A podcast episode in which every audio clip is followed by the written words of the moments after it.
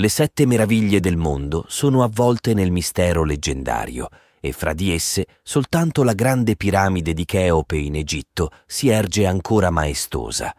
Le altre, purtroppo, sono svanite nel tempo senza lasciare tracce visibili che consentano una ricostruzione credibile della loro forma originale. I resoconti dei testimoni antichi che tentano di descrivere l'aspetto di queste meraviglie sono spesso inaffidabili e talvolta contraddittori. La maggior parte di questi resoconti non proviene da osservazioni dirette, ma si basa su opere precedenti ormai perdute, caratterizzate da esagerazioni grossolane ed errori di calcolo gravi, dovuti alla mancanza di strumenti di misurazione adeguati all'epoca.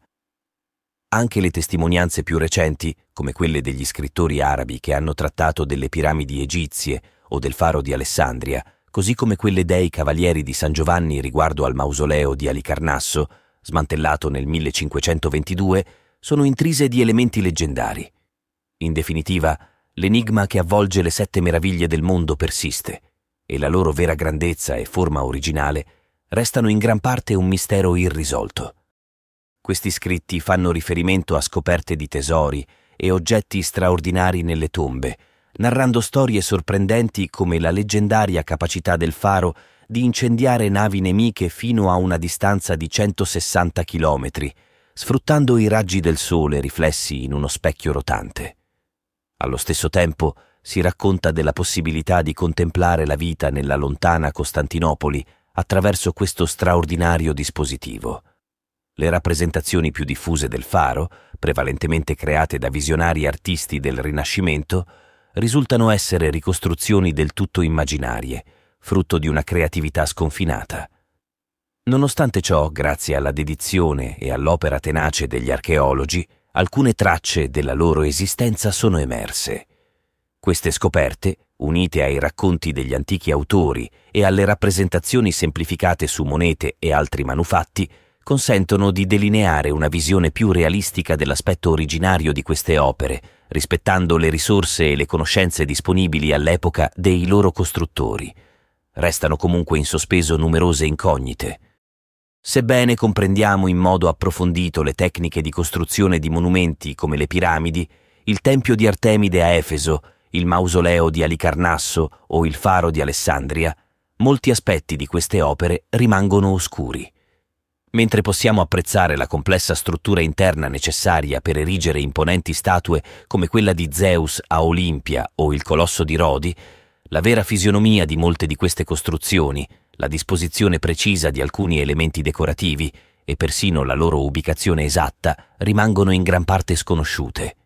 Le incertezze riguardano anche la collocazione esatta delle sculture nel mausoleo di Alicarnasso e la posizione, se alla base o sotto il capitello, dei tamburi scolpiti sulle colonne del Tempio di Artemide a Efeso. Inoltre, la collocazione dei giardini di Babilonia o del Colosso di Rodi continua a essere oggetto di dibattito accademico. Le sette meraviglie hanno immortalato la fama dei loro illustri creatori, da sovrani come il faraone egizio Cheope e il re babilonese Nabucodonosor II, cui sono attribuiti i celebri giardini pensili, fino al regnante Cario Mausolo e alle città greche di Olimpia, Efeso, Rodi e Alessandria. La loro riscoperta è intrinsecamente legata a figure di spicco nell'ambito dell'archeologia, fra cui Flinders Petrie, l'eminente esploratore inglese associato alla Grande Piramide, Charles Thomas Newton, noto per il mausoleo, John Turtle Wood, il cui nome è legato al Tempio di Artemide, e Robert Coldaway, l'archeologo tedesco legato a Babilonia. Alcuni di questi studiosi sono coinvolti in narrazioni avvincenti e avventurose, come nel caso di Wood, il quale, affascinato dalla ricerca del leggendario tempio, sfidò persino il pericolo mortale. L'archeologia contemporanea, altrettanto avvincente, continua a riservare sorprese, come dimostrano i contributi degli scavi subacquei al largo delle coste egiziane che arricchiscono la nostra comprensione del faro di Alessandria, ora sommerso nel Mediterraneo. L'elenco delle sette meraviglie è indubbiamente un'invenzione greca. Cinque di esse sono di origine greca, mentre le altre due appartengono a quell'Oriente leggendario e affascinante che ha sempre esercitato un'irresistibile attrazione sui greci. Lo storico Erodoto, comunemente considerato il padre della storia, ha creato, nel V secolo a.C., il primo grande catalogo delle meraviglie del mondo conosciuto, inserendo le piramidi egizie e la dettagliata descrizione di Babilonia, senza menzionare però i celebri giardini pensili. Il tempio di Artemide è citato, ma solo in riferimento alle sue maestose colonne decorate. Le restanti sette meraviglie non esistevano ancora ai tempi di Erodoto. L'origine di questo elenco può essere ricondotta alla conquista dell'impero persiano da parte di Alessandro Magno, un periodo in cui molti greci ebbero l'opportunità di esplorare da vicino le meraviglie dell'Oriente e di compilare cataloghi dettagliati che ne esaltavano la bellezza e l'eccellenza tecnica. Alessandro stesso ebbe un contatto diretto con cinque delle sette meraviglie durante la sua epoca, poiché il colosso e il faro non erano ancora stati costruiti e quest'ultimo fu aggiunto alla lista solo successivamente. Ad Olimpia furono erette statue che ritraevano Alessandro e suo padre Filippo come divinità, e il sovrano visitò personalmente il tempio di Artemide, il mausoleo e le piramidi. Babilonia, con le sue due meraviglie iniziali, le mura e i giardini, rivestì un ruolo cruciale nella vita di Alessandro, che la scelse come futura capitale del suo impero e vi trascorse gli ultimi giorni della sua vita. Tuttavia, l'elenco canonico definitivo fu redatto sicuramente in seguito, ad Alessandria. Questa città, fondata dallo stesso Alessandro, divenne la capitale culturale del mondo ellenistico e un centro di sapere internazionale grazie a istituzioni come il museo e la celebre biblioteca, finanziata dai sovrani della dinastia tolemaica. Qui si accumulò gran parte della conoscenza antica, con liste e cataloghi che erano all'ordine del giorno. Un esempio di tali opere potrebbe essere quella del poeta Callimaco, di cui purtroppo conosciamo solo il titolo. Nonostante non sia certo se avesse incluso le sette meraviglie, sappiamo che nelle sue poesie menzionava le dimensioni della statua di Zeus a Olimpia e del colosso di Rodi. Altre tre meraviglie, il tempio di Artemide, le piramidi e il mausoleo, sono citate in un papiro molto frammentario del secondo secolo a.C., rinvenuto a El Fayum. In quel periodo tutte le meraviglie dell'elenco canonico erano state costruite ed erano visibili prima di subire l'usura del tempo o gli atti di barbarie umana. L'ultima di esse, il Colosso di Rodi, fu eretta nei primi anni del III secolo a.C. e fu la più longeva, ma venne distrutta da un terremoto nel 226 a.C. Curiosamente, il faro, che rappresentava la meraviglia di Alessandria, non sembra essere menzionato in queste antiche liste e appare per la prima volta in un elenco del VI secolo d.C., redatto da Gregorio di Tours, uno storico cristiano. Una sola opera è pervenuta interamente dedicata alla descrizione delle sette meraviglie e porta il titolo di Sulle sette meraviglie, comunemente attribuita a un autore del II secolo a.C. chiamato Filone, noto anche per un trattato sulla poliorcetica o l'arte dell'assedio delle città, il testo non brilla per rigore e precisione. Filone, infatti, utilizza formule iperboliche per enfatizzare le dimensioni straordinarie dei vari monumenti dell'elenco, mettendo in evidenza l'arroganza o l'eccesso umano di fronte alla divinità, un cliché comune nella retorica tardo-antica. Sorprendenti sono le informazioni favolose presenti nel testo, come il presunto rivestimento esterno delle piramidi egizie con pietre scintillanti. Dal punto di vista linguistico e stilistico, l'opera mostra tratti caratteristici di un periodo più tardivo, sembrando più in linea con uno stile retorico del V secolo d.C. Potrebbe benissimo rappresentare il risultato di una delle consuete lezioni tenute da maestri di retorica di quel periodo. Siamo a conoscenza di altre 13 liste che si susseguono cronologicamente dal II secolo a.C. al XIV secolo d.C. Mentre alcune di esse ripetono semplicemente le stesse meraviglie descritte da Filone, altre aggiungono monumenti successivi alla loro epoca.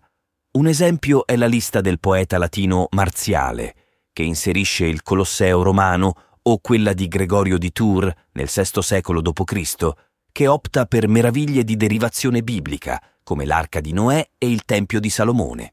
Alcune meraviglie originariamente presenti nella lista iniziale, come l'altare fatto di corna nel santuario di Apollo a Delo, il palazzo reale di Ciro a Ecbatana e la città egizia di Tebe, sono state escluse dalla selezione finale per vari motivi. Il definitivo elenco canonico, ad eccezione del faro di Alessandria, sembra già essere stato conosciuto nel primo secolo a.C., come indicato da alcuni versi del poeta greco Antipatro di Sidone, che enumerava le sette meraviglie. Tutte le meraviglie dell'elenco sono state costruite per commemorare qualcosa, e in molte di esse si riconosce la presenza del divino in vari modi. Esse costituiscono un campionario relativamente completo delle capacità costruttive dell'antichità in quasi tutti i settori, rivelando al contempo i limiti dell'audacia umana. Senza dubbio esistevano numerose altre costruzioni che avrebbero meritato di essere incluse nell'elenco, ma che sono state trascurate e dimenticate nel corso del tempo. I monumentali palazzi assiri e persiani, con i loro rilievi in mattoni smaltati e le sale colonnate, come l'imponente Apadana di Persepoli, le maestose ziggurat babilonesi che svettavano nel cielo, come la leggendaria Torre di Babele, i magnifici monumenti che commemoravano le gesta regali dei sovrani dell'Oriente, come la grandiosa iscrizione di Dario, primo di Persia, a Bisotun, le maestose tombe scavate nella roccia dei sovrani persiani, gli obelischi e i colossi dell'Egitto faraonico, ancora in grado di resistere. Questi sono solo alcuni esempi di straordinarie realizzazioni che, ingiustamente, sono rimaste nell'ombra. Della stessa Grecia possiamo citare altre opere monumentali, come l'Atena Partenos di Fidia, situata nel Partenone, e altri templi spettacolari come quello dedicato ad Era a Samo, paragonato al tempio di Artemide dallo stesso Erodoto. Inoltre, non possiamo trascurare i templi nelle città dell'Asia minore, come il maestoso tempio di Apollo a Didimo o gli imponenti complessi urbani delle grandi capitali ellenistiche, come i sontuosi palazzi reali di Alessandria o l'altare di Pergamo, i cui magnifici resti sono oggi esposti nel Museo di Berlino. È da notare che mancano dall'elenco anche le grandiose realizzazioni di Roma, forse giunte troppo tardi per essere incluse. Questo lascia fuori meraviglie architettoniche come il Colosseo, il Pantheon, le imponenti basiliche e templi immensi, come quello di Baalbek in Libano. In definitiva, l'elenco delle sette meraviglie non rende giustizia a una realtà storica molto più variegata e complessa, che comprende una vasta gamma di opere straordinarie in tutto il mondo antico. Nonostante la sua incompletezza, l'elenco delle meraviglie serve come tangibile richiamo alle dimensioni di un mondo lontano e ormai scomparso, di cui ci sono pervenute soltanto testimonianze frammentarie e parziali. Le meraviglie stesse hanno lasciato dietro di sé solo il ricordo straordinario e rovine desolate, non rappresentative della loro passata grandezza. In questo contesto solo la grande piramide ha resistito al trascorrere del tempo e alle vicissitudini di una storia caratterizzata da guerre, distruzioni e saccheggi. Le altre, nonostante le loro dimensioni imponenti e gli elevati costi della loro costruzione, hanno ceduto al corso degli eventi. Le sette meraviglie, pertanto, si ergono come un monumento nel vero senso etimologico del termine, fungendo da promemoria della fragilità e della caducità delle realizzazioni umane, così come dell'inevitabile e devastante oblio che la storia può portare con sé.